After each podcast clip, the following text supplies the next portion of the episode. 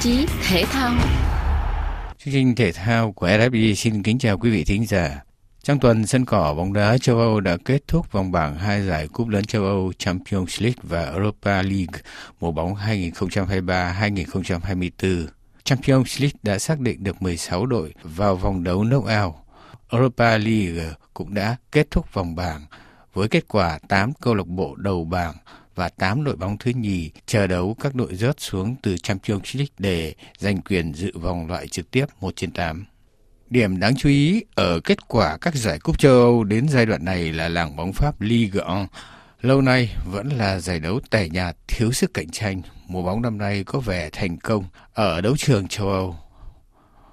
Những nỗ lực đáng ghi nhận của các đội bóng Pháp tại các cúp châu Âu đó là cả 6 đội bóng hiện tại gồm Paris Saint-Germain, Lens, Marseille, Toulouse, Rennes và Lille đều vượt qua vòng bảng tiếp tục cuộc hành trình tại sân chơi lớn ở châu Âu mùa này. Trong đó có điểm nhấn câu lạc bộ Lens giành vé đá playoff Europa League sau khi hạ Sevilla ở lượt trận cuối cùng của bảng B và Paris Saint-Germain vào vòng 1 trên 8 Champions League sau trận hòa đầy kịch tính tại Dortmund.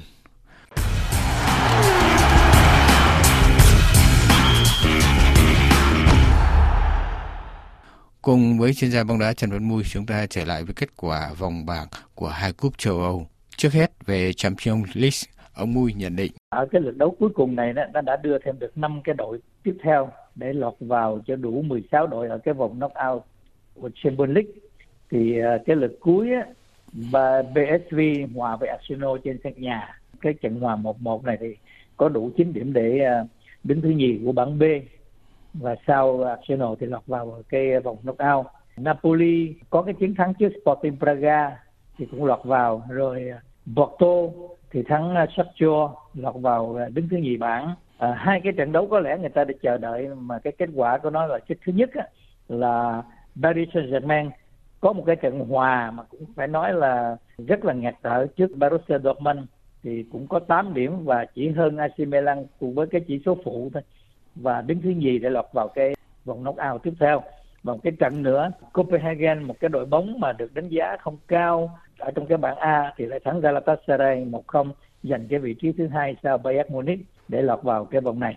Trong 16 đội mà lọt vào cái vòng knockout ở Champions League thì có lẽ là Copenhagen là cái đội bóng tạo nhiều bất ngờ nhất.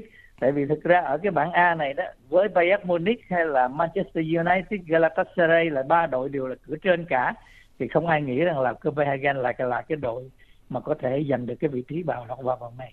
Ngày 18 tới đây thì sẽ có cái cuộc bắt thăm vào vòng knockout thì cái mùa giải này thì à, nếu như chúng ta nói rằng là có những cái đội mà à, sẽ có tạo bất ngờ mà thì có lẽ là người ta kỳ vọng có một cái bất ngờ lớn nhất đến từ Premier League là Arsenal trở lại. Rồi à, người ta cũng uh, hy vọng rằng là Bayern Munich với sự tăng cường mạnh mẽ trong năm nay họ có thể có cái vị trí tốt thì điều đó cho thấy rằng là à, nó có những cái sự thay đổi chứ không phải chỉ lúc nào cũng chỉ có Real Madrid hay là Barcelona hay là Manchester City. Paris Saint-Germain mặc dầu là đã nghĩa là chật choạc ở vòng bảng tuy nhiên là vẫn được đánh giá nằm trong cái top 6 đội có khả năng giành được cái vị trí vô địch của mùa này. Thì chúng ta hãy chờ xem.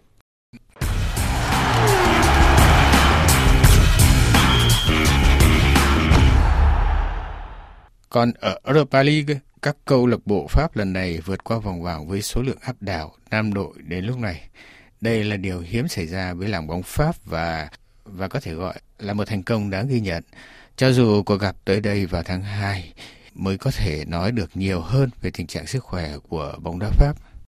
Ở Premier League nó có một cái đặc thù, tức là à, khi mà họ chơi cái vòng bảng xong đó, thì à, chỉ có 8 cái đội mà đứng đầu là coi như chính thức lọt vào cái vòng tiếp theo còn lại các cái đội mà đứng nhì đó thì họ lại phải gặp những cái đội mà đứng hạng ba ở Champions League xuống những cái trận playoff đó đó để quyết định những cái đội nào có khả năng để mà tiếp theo cả cái vòng 16 sau cái vòng bảng đó, thì những cái đội mà à, đứng đầu bảng thì à, Liverpool nè, Bayer Leverkusen nè, rồi Brighton, West Ham, Villarreal, Atalanta, à, Slavia Braga với lại à, Rangers là là tám đội coi như họ chính thức ở cái ở cái vòng knockout rồi. Còn lại những cái đội mà đứng nhì bảng đó thì trong đó là có ba cái đội bóng của Pháp tức là Marseille, Rennes và Toulouse.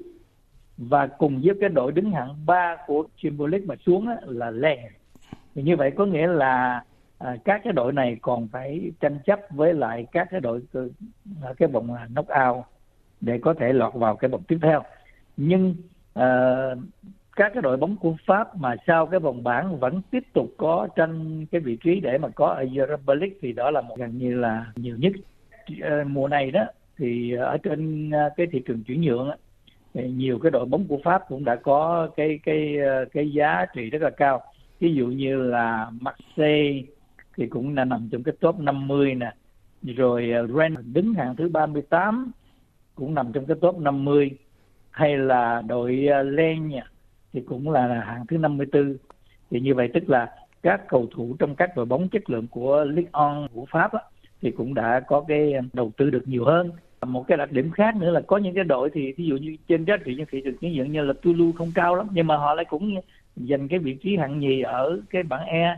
Cho chúng ta thấy là các cái đội bóng Pháp á, ở Ligue 1 cũng đã có những cái sự tiến bộ chứ không chỉ à, có Paris có điều gần như là nghịch lý Pháp là một trong những làng bóng lớn của châu Âu.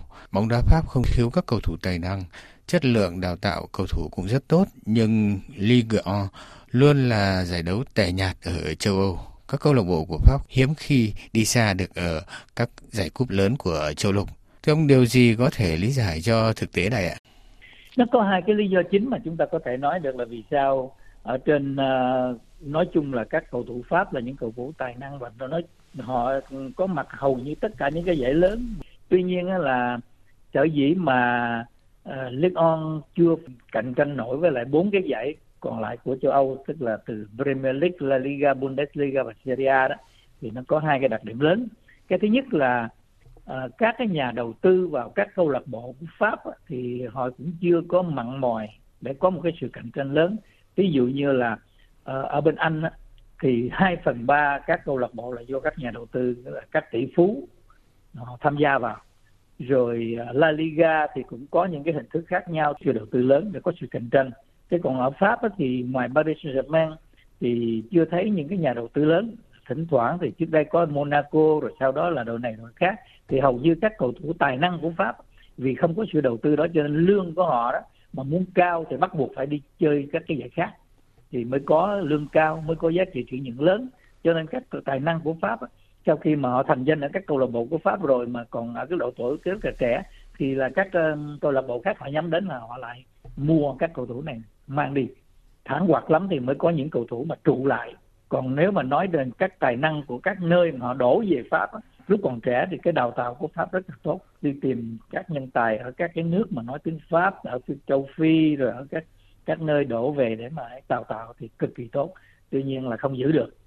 Cái đặc điểm thứ hai nữa là khi mà họ có sự chênh lệch rất lớn giữa các cái câu lạc bộ mà ví dụ như Paris Saint-Germain đi uh, hay là bây giờ là Lens cũng là đang lên thì như vậy có nghĩa là với những cái câu lạc bộ này thì hầu như là họ thống trị do do đó cho nên là uh, cái sự cạnh tranh nó, nó cũng ít đi cái sức hấp dẫn nó cũng không cao. Do đó cho nên là chúng ta thấy như ở Premier League thì có những câu lạc bộ thì như mùa này là nổi lên là Brighton chơi rất là hay và cả họ thì điều đấy cho thấy rằng là nó phải có một cái sự luân chuyển để mà có sự cạnh tranh mạnh mẽ thì mới được. Chứ còn à, ở cái nhược điểm của cái League On là cái chỗ đó tức là những câu lạc bộ mà cứ vô địch hoài Paris Saint-Germain vô địch hoài hoặc là ừ, thì thì không tạo được cái sự cạnh tranh lớn thì cái điều đó cho thấy là, là các cầu thủ Pháp cứ tràn ra bên ngoài là chính chứ còn không ở trong các cái giải này thì dạ. nó cũng làm cái thiệt thòi với League On. Xin cảm ơn chuyên gia bóng đá Trần Văn Mui đã tham gia chương trình với chúng tôi hôm nay.